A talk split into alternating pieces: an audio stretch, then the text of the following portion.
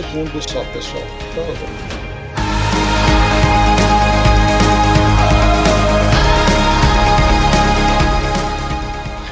Nós estávamos comentando a China, né?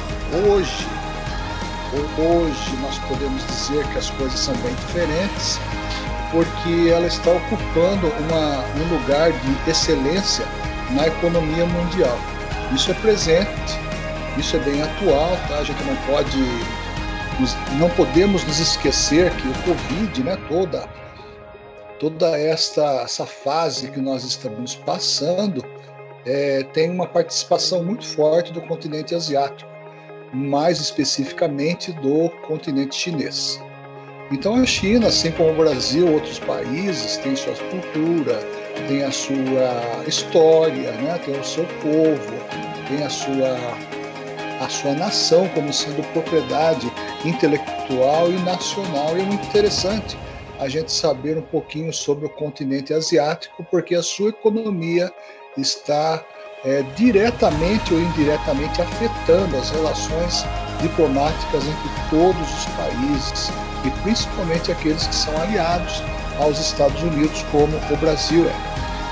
Dados principais, então, a área, o perímetro existente da região da China é aproximadamente nove bilhões. Eu percebo a vocês que é um país assim com uma extensão territorial muito grande, assim como o Brasil. O Brasil é tido como um, um, um país continental. É, na horizontal, né, nos seus pontos mais largos, o Brasil chega a ter qu- mais de quatro mil quilômetros, né, de uma extensão a outra. Então veja que, claro, claro, cada país tem aí a sua, o seu esboço, tem a sua formação geológica, mas é um país, é um dos maiores países do mundo também.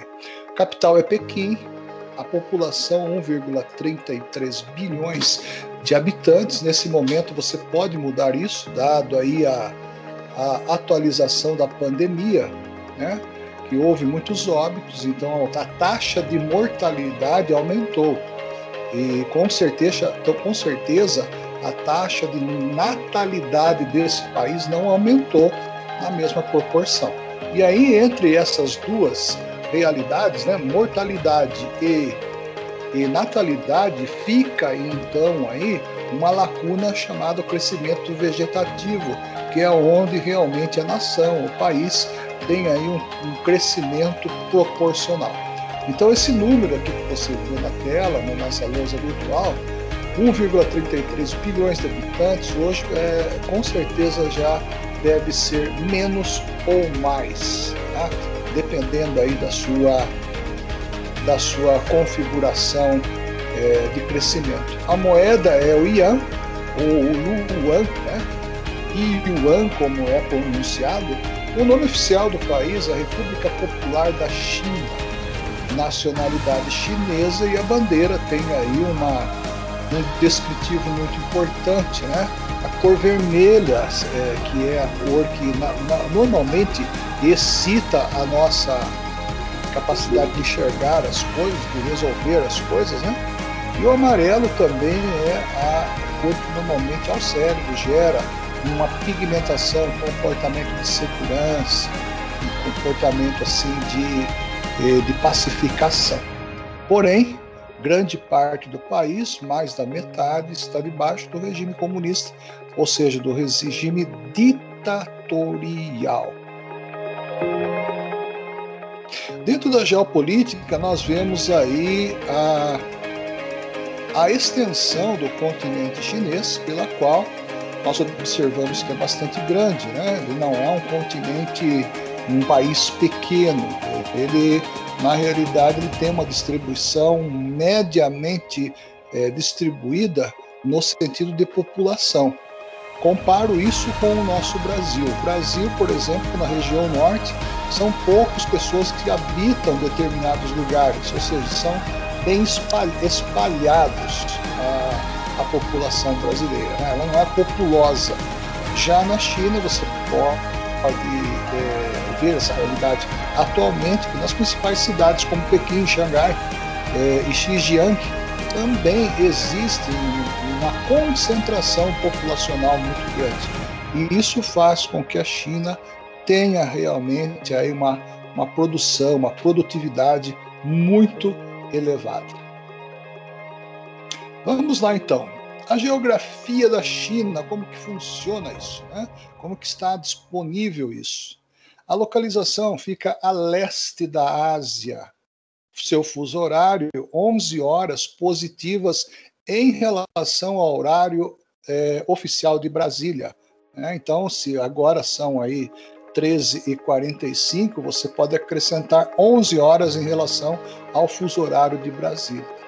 de Brasília. O clima na China, olha que interessante, é um clima montanhesco, árido, frio e também de monção. O que significa isso?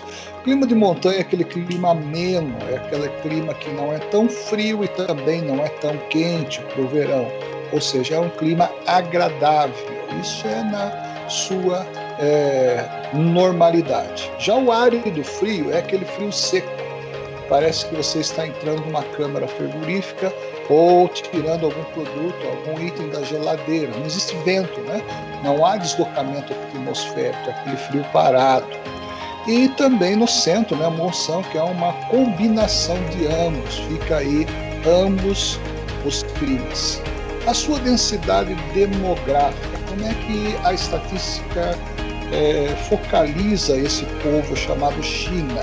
É bom lembrar você que esses dados estatísticos, eles não estão na atualidade hoje, agora, tá? Até porque eu, eu procuraria ter a permissão da estatística do I B G E para poder atualizar esses dados, né? Ele pode ser mais ou pode ser menos. cento e trinta e oito pessoas vivem num quilômetro quadrado, olha que interessante. cento e trinta e oito pessoas. É um é, número de pessoas expressivamente alto, né?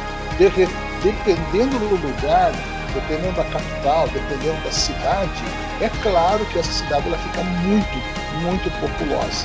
Muitos carros, muitas pessoas andando, indo e vindo, etcétera. Principalmente o consumo capitalista, né? O consumo normal.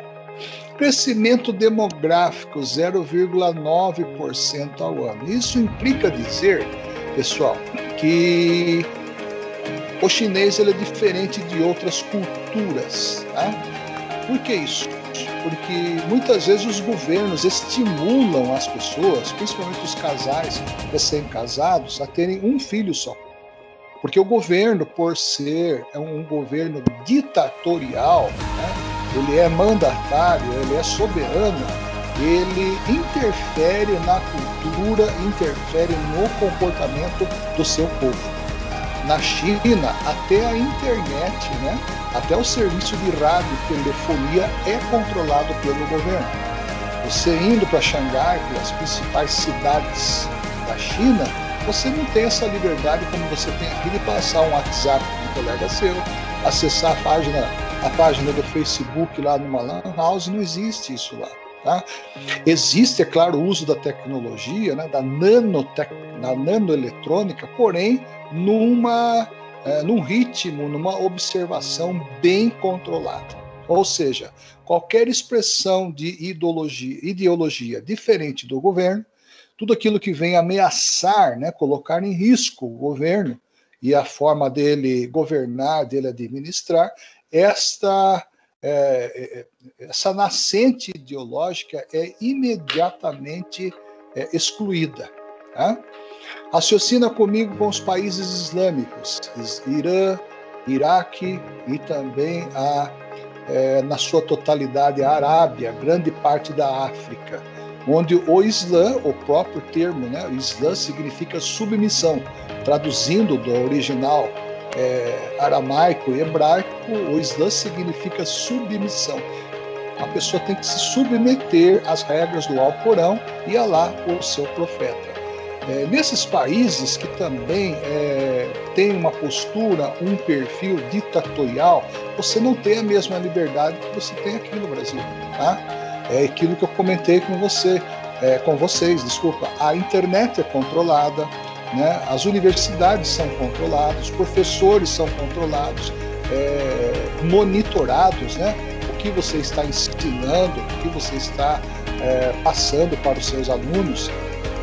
Na realidade, é, na Ásia, é, quase que na sua totalidade, ela tem esse comportamento por tradição, porém a China tem esse comportamento mais acirrado também por causa das próprias religiões que ela professa como fé, como fé espiritual.